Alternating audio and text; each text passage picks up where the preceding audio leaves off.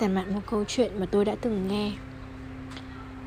Câu chuyện của cô gái đó, thích một người, yêu một người, rồi thương một người đã khó, nhưng chờ đợi được đáp lại, được công nhận lại là điều khó hơn nữa phải không? Cô ấy đã thích người đó. Cô thường chỉ là cảm nắng thoáng qua, nhưng lại để trong cô tình cảm rất sâu đậm. Cô, một người nhạy cảm, một cô gái dịu dàng, xinh xắn và có đầy lòng trắc ẩn cô đã trải qua nhiều những tổn thương trong tình cảm, nhưng cô ấy vẫn có sự hy vọng cho một mối quan hệ mới và luôn yêu người mới như lần đầu tiên.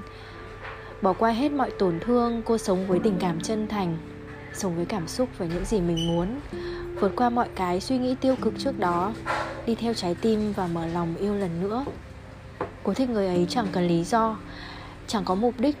Đơn giản, cô chỉ cần được ở bên cạnh người ấy là con tim đã như nở hoa cô thích dù có bị ngăn cản, có thể người ấy không thích cô hoặc cô chưa thực sự hiểu được người ấy. Nhưng liệu người ấy có để ý đến cô, có dõi theo cô, hay chỉ là những lời hỏi thăm đơn giản, sự quan tâm hàng ngày? Em sao rồi? Em có ổn không? Hôm nay em thế nào? Đối với cô cô vẫn âm thầm theo dõi, quan tâm, luôn quan tâm đến cảm xúc và muốn hiểu người đó hơn tất cả. Vậy tại sao lại không cho cô có cơ hội?